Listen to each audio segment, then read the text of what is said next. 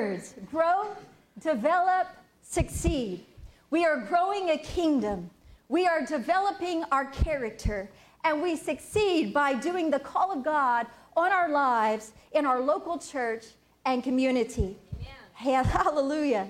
Pastor Rick, over the last few uh, months, has taught us about getting our dreams back, getting our dreams back, and detoxing ourselves from things that aren't good for the body, the soul, and the mind.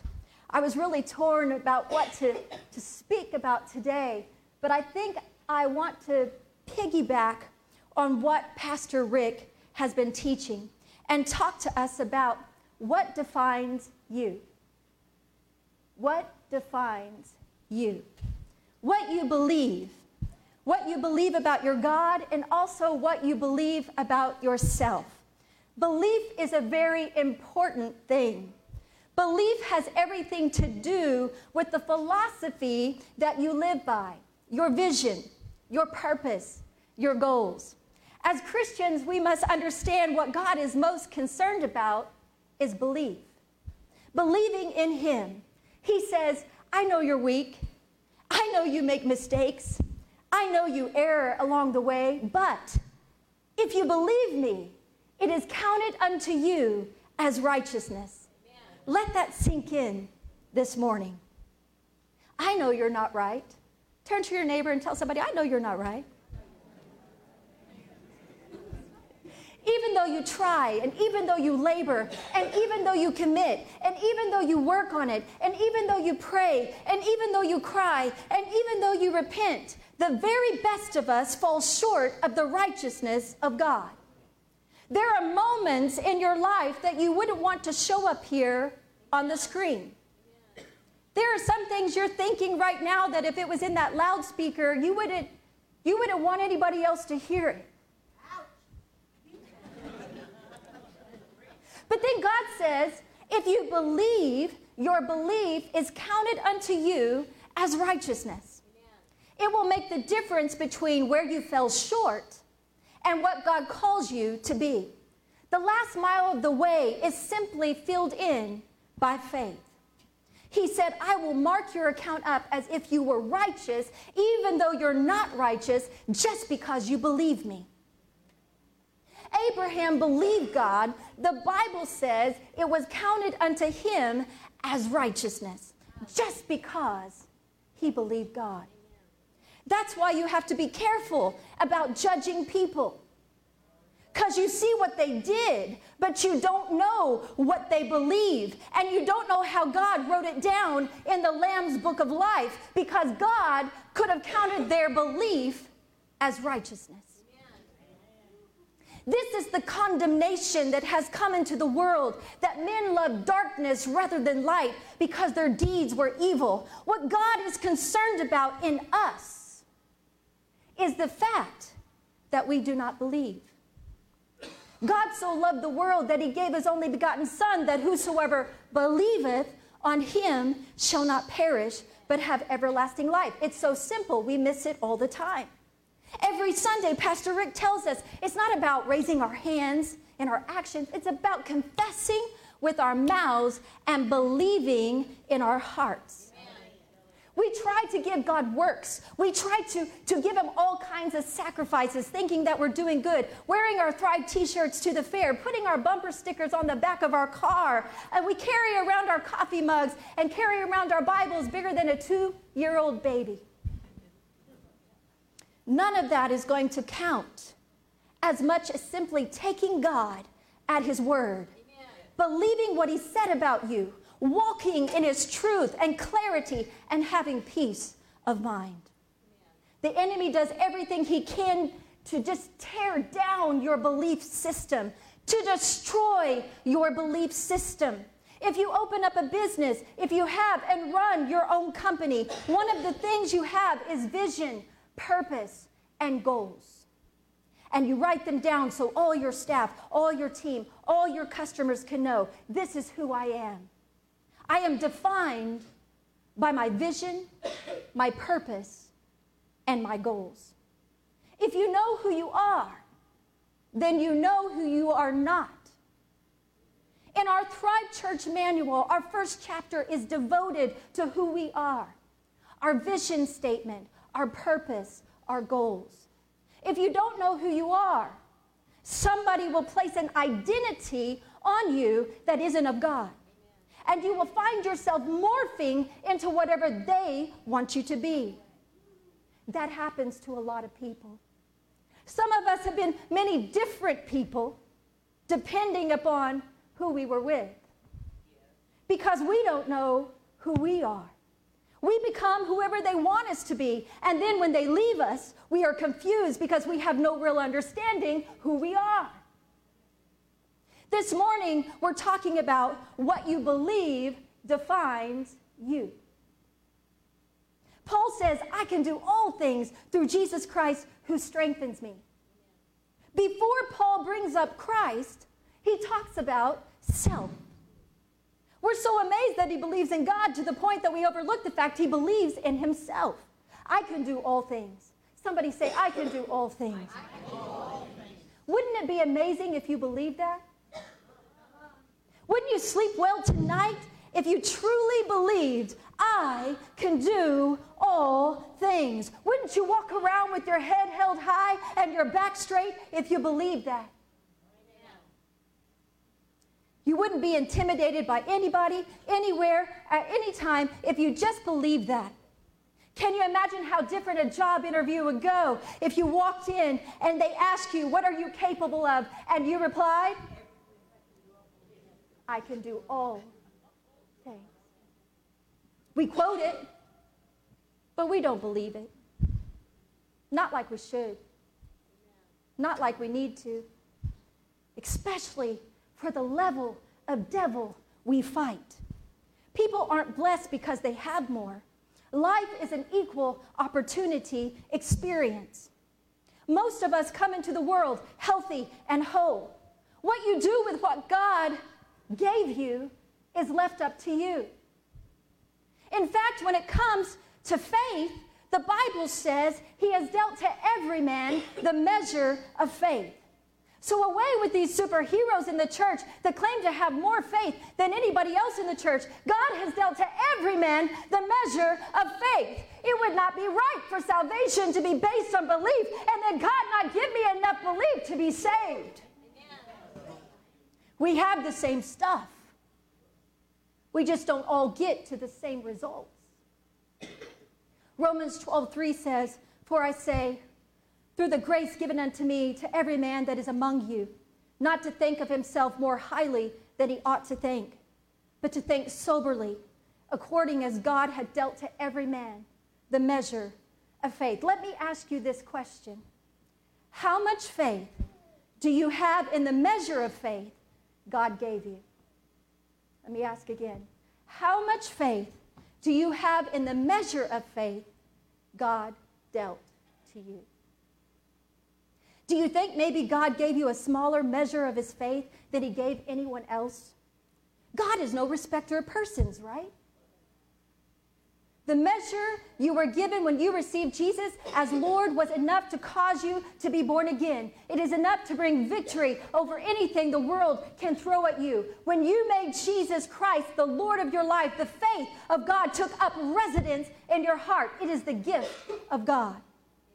The Bible says in Ephesians chapter 2 verse 8, "For by grace are ye saved through faith, and that not of yourselves. It is the gift of God." Everything in this verse is the gift of God. The grace is the gift of God. The salvation is the gift of God. And the faith to receive salvation is the gift of God.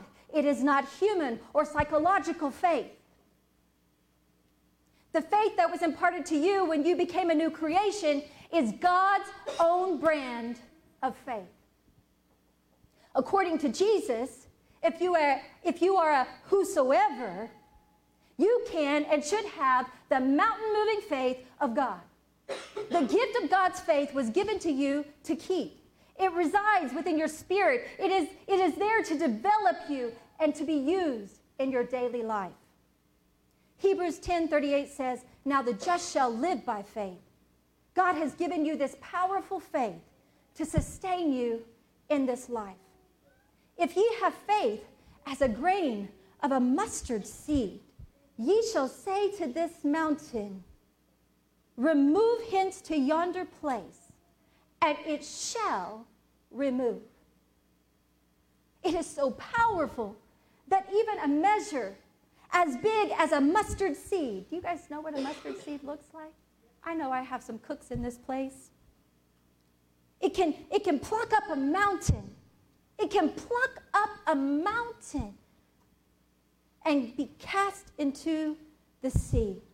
The measure of faith you receive is enough to do whatever it is called to do. And Jesus is the author and finisher of it.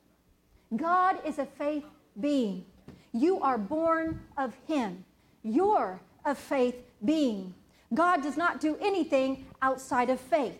With his faith living in you, you are to operate the same way. Hebrews 11 6 says, But without faith, it is impossible to please him. For he that cometh to God must believe that he is, and that he is a rewarder of them that diligently seek him. I want to talk to you this morning about a man who was meant to shake the nations a man that was meant to sit with kings, a man that was meant to lead millions of people, a man that was meant to be revered amongst all other men. But at the time we meet him in this text, he is a runaway criminal, hiding in the woods, in the dark, trembling like a child. How could you have such a great destiny and be in such a horrific situation? I'm talking about Moses. I want you to understand that the predicament that you are in right now does not define your destiny. Can I say it again? I want you to understand that the predicament that you are in right now does not define your destiny. Amen. Amen. Hallelujah. Hallelujah. God was going to choose Moses to address kings and lead millions of people out of bondage. And he chose someone who you know stuttered to negotiate deliverance. He was hidden as a baby, his identity was hidden, his greatness was hidden, his destiny was hidden, his purpose was hidden. It wasn't like he was bounced around and nurtured like our babies, you know, when they come into this world. He didn't have the normal environment. He spent his early months hidden in the house, and then his mama put him in a basket to float down the river with alligators, crocodiles, and snakes by himself. He was abandoned, he was adopted. He was an Egyptian by situation, but a Hebrew by birth. That's confusing. What language? What culture? What God? What ceremonies? What religion? He was a mixture of so many things. His name, Moses, means to be drawn out. And I think that when greatness is inside of you, it has to be drawn out. Greatness is drawn out of some people just by being next to great people. They see greatness in other people and it draws out the greatness inside of them. Some people's greatness is drawn out by challenges and, and difficulties. They don't even know they're great until something happens in their life. The Bible says that when the lion roared, the Spirit of the Lord came upon Samson.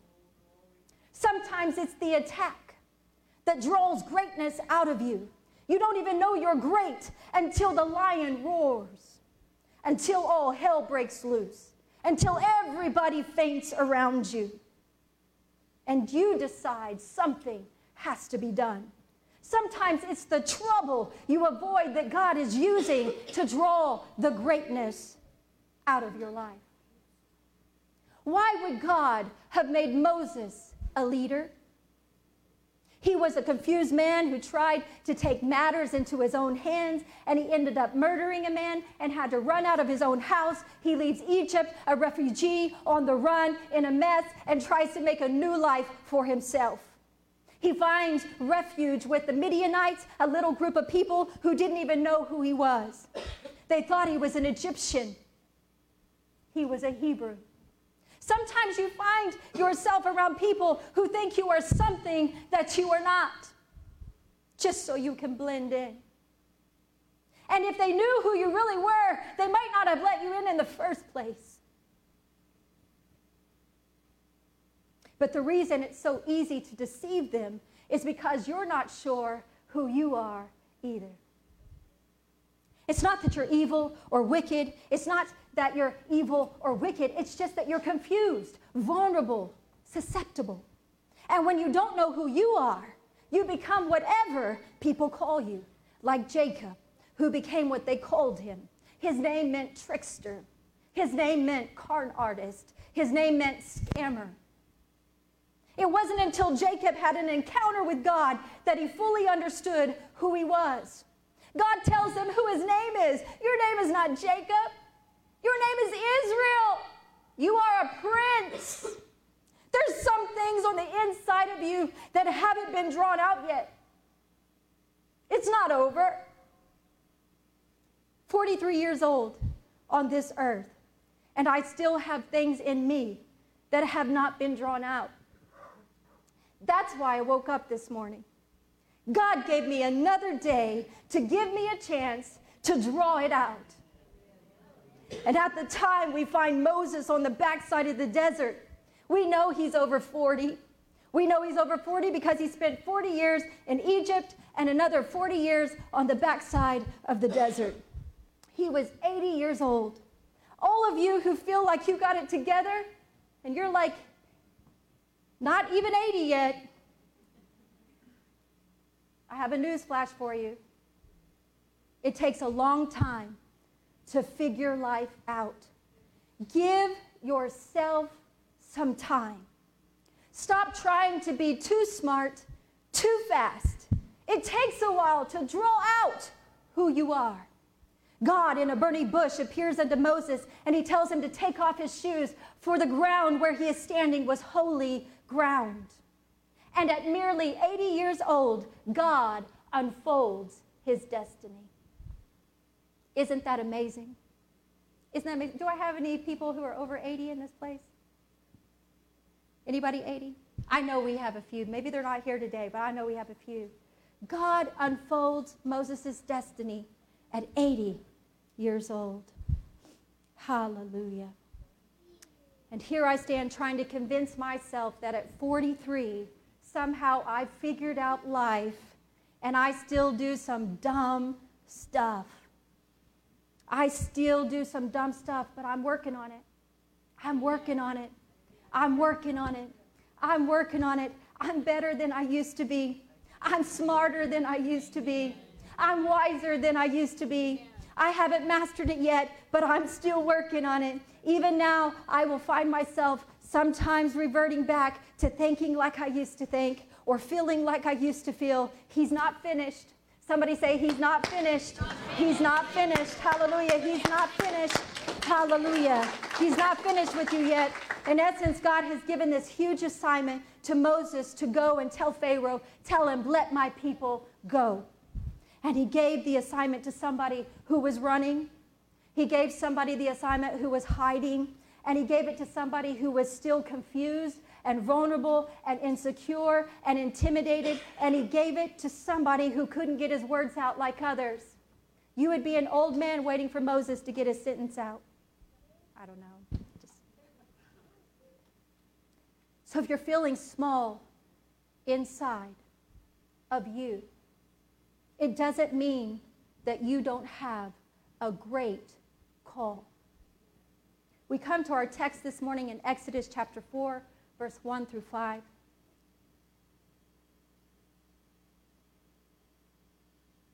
Hallelujah. And Moses answered and said, But behold,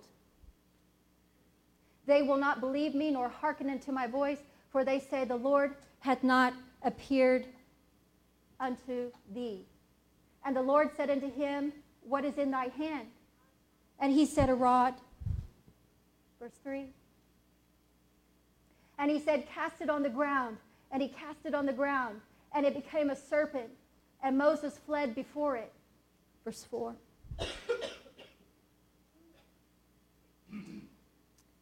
Before I read that, see, when you start running from one thing, you're going to run from everything. That's why you need to stop running and face whatever you have to face and deal with whatever you have to deal with. Because if you run from Pharaoh, you are going to also run from the servant. Where are you going, Moses?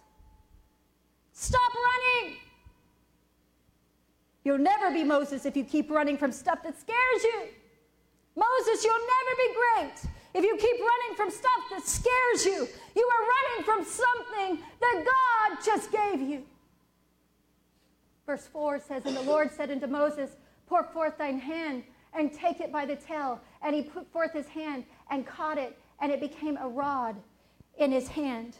I can just hear Moses saying, I am so scared. I just went running from this thing that turned into a serpent, and now you're asking me to take it by the tail?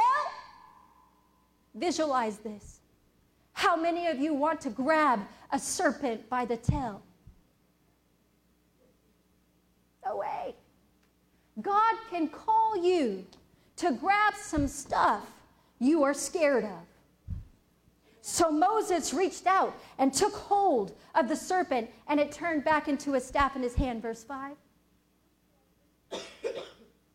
that they may believe that the Lord God of their fathers, the God of Abraham, the God of Isaac, and the God of Jacob, hath appeared unto thee.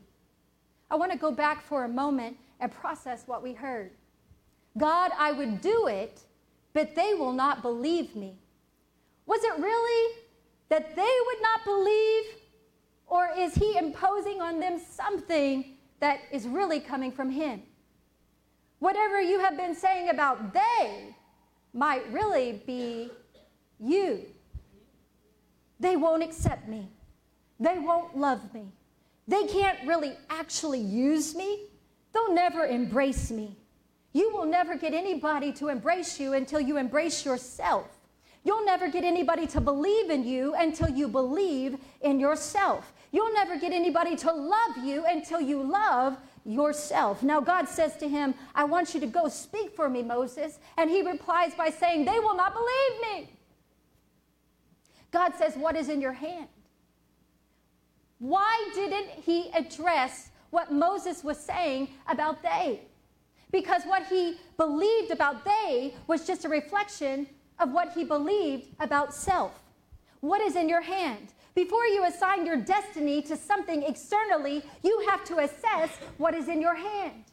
Why you keep crying about what is not in your hand, God said, I don't need anything that's not in your hand to bless you. I'm going to use something that is already in your hand. All the other voices that have been talking to you and have been telling you what you don't have, God does not need anything that you don't have. He's going to bless you with what He has already given you.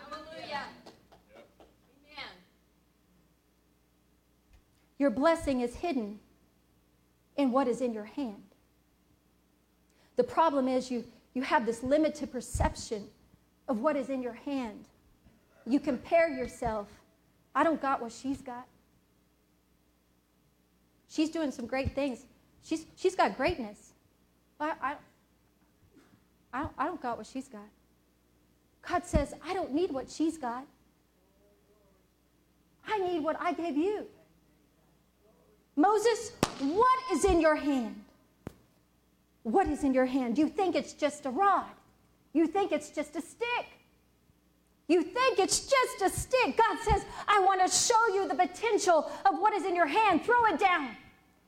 This is powerful thing because if Moses does not learn this in private, it will mess him up in public. Because when he gets down to the Red Sea, he's going to have to use that same rod to part the Red Sea. So if he doesn't have confidence in private, he won't have any power in public. You're going to need what you got. You got more than you think you do. You can do more than you think you can do. You can have more than you think you can have. The problem is not coming from what they believe, it's coming from what you believe. Stop blaming people for the years wasted. It's not coming from them, Moses. You messed up in front of them, now you're messing up in private, and it can't be coming from them. They're not even here. The voices you are hearing are not they. The voices you are hearing are in your own head. The Lord said unto him, Put forth thy hand and take the snake by the tail. And he put forth his hand and he caught it and returned back into a stick in his hand. Sometimes you will not see the transformation until you believe. It will only turn into a staff when it is picked up. You don't even know what you have until you pick it up. God has told you to do some things, and you've been too scared and been hiding too long, going around the same old mountain and the same old mountain because you're too scared to pick up what God has already given you. It will only turn into a staff when it is picked up. It's going to turn in your hand, not in your eye. In your hand when you grab it. It's going to change when you touch it. When you grab it, you grab it by faith. This is mine. This is mine. This is mine. God asked him to grab what he just got through running from.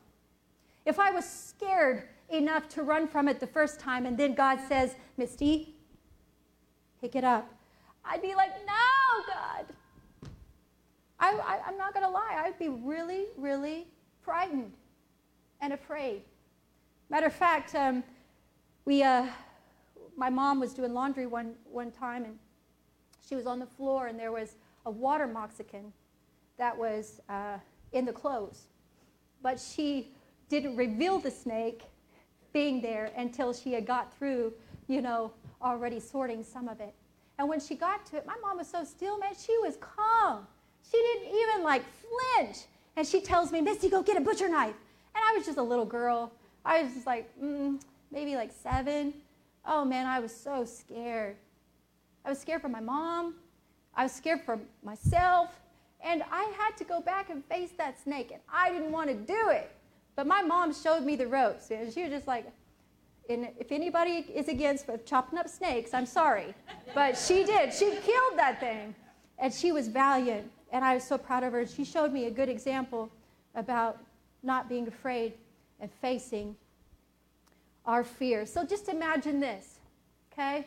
If there was a water moccasin or a copperhead or a rattlesnake in your house, and the voice of the Lord said, Take it by the tail. Now, I could grab it if I thought I could handle it. But if I thought I could handle it, I would have never ran from it. Now you want me to grab something that I don't think I could handle, and you're trying to show me, God, that I can. Now, God tells you to pick up something in your life. It might not be a water moccasin or copperhead or rattlesnake, but it might be raising a child or getting married or giving love. It depends on what you've been running from. God is calling you to pick up what you've been running from. God will often bless you the greatest through the thing you are most afraid of. Take it by the hand. You're not going to see it until you pick it up. It's not going to change in your hand. You cannot overcome what you will confront. It is going to change in your hand. Praise God. Exodus 4 5 9. Exodus 4 6 to 9 that they might believe the Lord God of their fathers, Abraham, Isaac, and Jacob, has appeared unto them until thee. Then the Lord said further unto him, Put now thine hand into the bosom. And he put his hand into his bosom, and when he took it out, behold, his hand was leprous as snow. God said they're going to believe when you do. They're going to love when you do. They're going to value you when you do. Now, take that leprous hand and put it back into your bosom and then take it out. And it came out healed. God said, Do you see how I can control situations? That I can control the outcome? There was no cure for leprosy. If you had leprosy, you died. So God said, I'm going to show you a terminal disease, and then I'm going to take it away. That's the boss you work for. That's who you're working for. That's what I'm able to do. Why are you afraid? And verse 8 says, And it shall come to pass if they will not believe thee, neither hearken to the voice of the first sign, that they will believe the voice of the latter sign. Verse 9. And it shall come to pass if they will not believe also these two signs, neither hearken unto the voice. Wait a minute. Thy voice? Didn't Moses have a speech impediment? Didn't he, didn't he stutter? Wait, so, so if they don't believe the miracles, they have to believe the voice of a guy who can't even talk without stuttering? Why would God ask this guy, out of all people, to talk? He uses a guy who, who takes a long time to get his point across. And it says if, if, if, they don't believe the staff turning into a snake, and if they don't believe the leprosy being healed, they will hearken unto my voice. What? God is going to use the weakest part of Moses to do the greatest thing that has ever been done. Yes, God's strength is made perfect in your weakness. If God wanted a guy that could talk good, he would have had one. He wanted a guy who talked like this.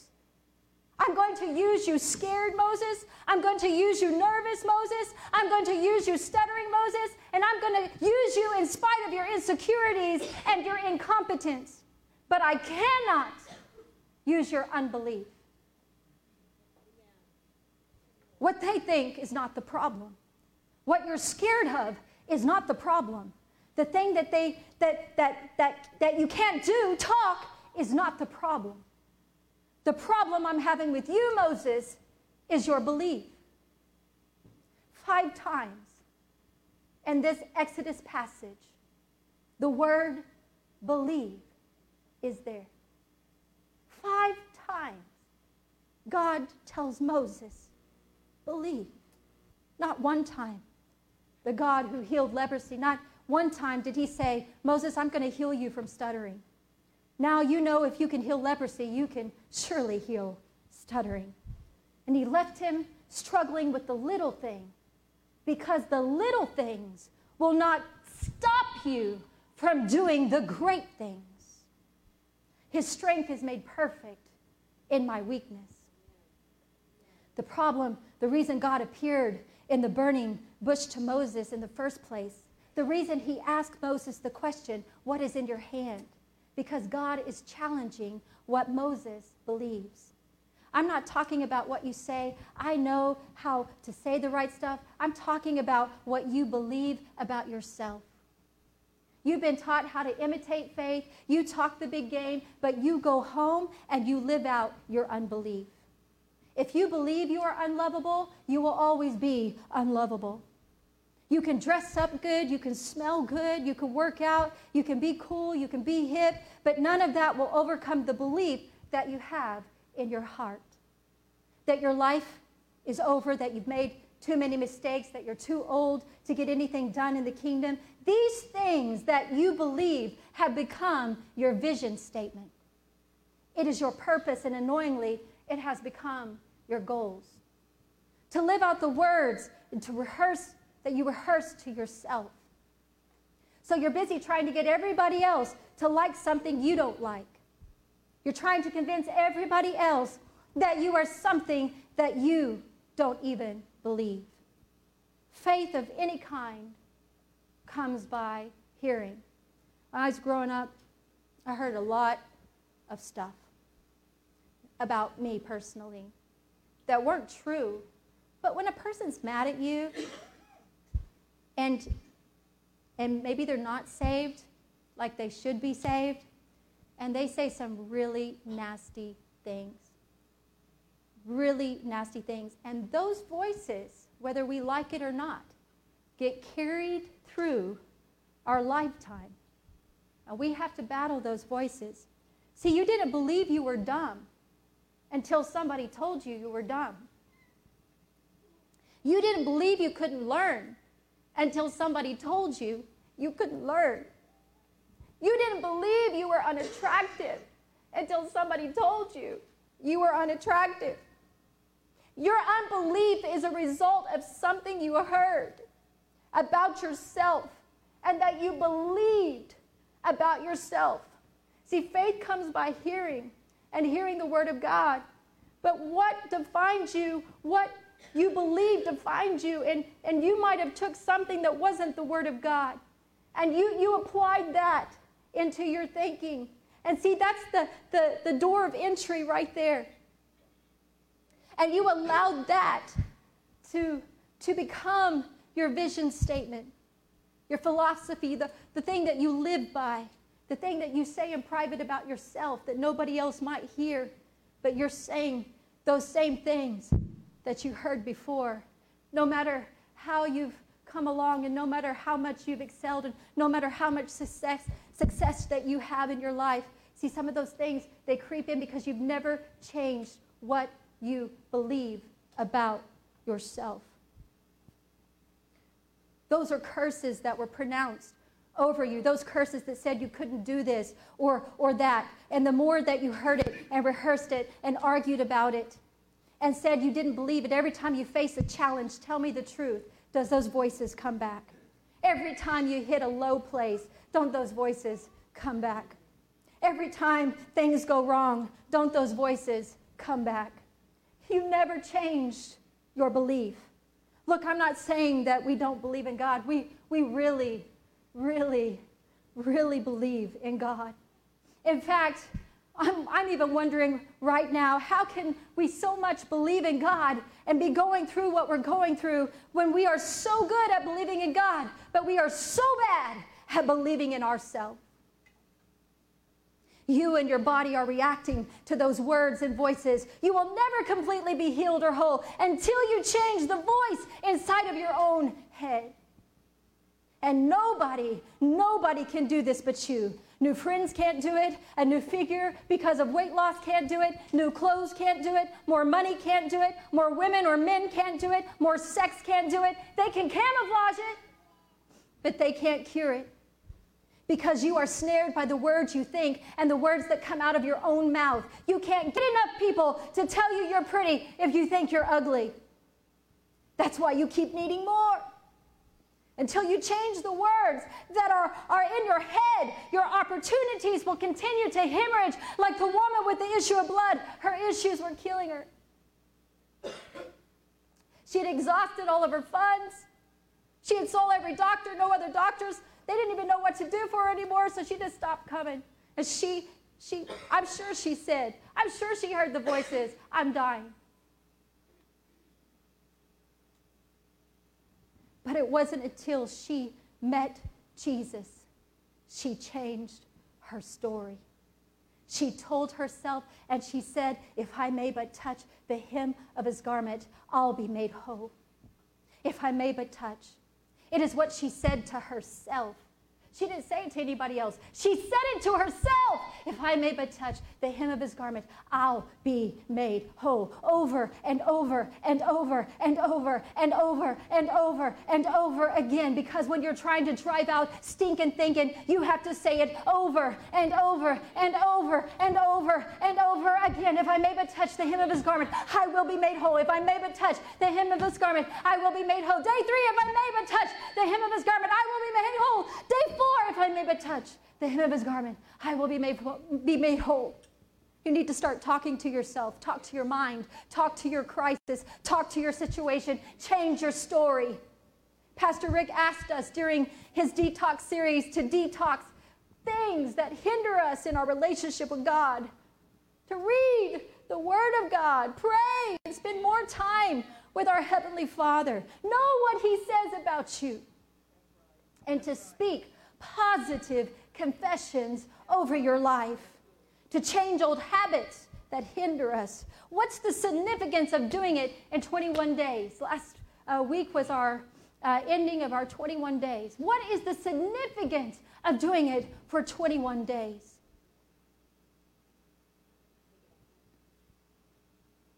I'm not a neuro, neuro, neuro, I can't even say it.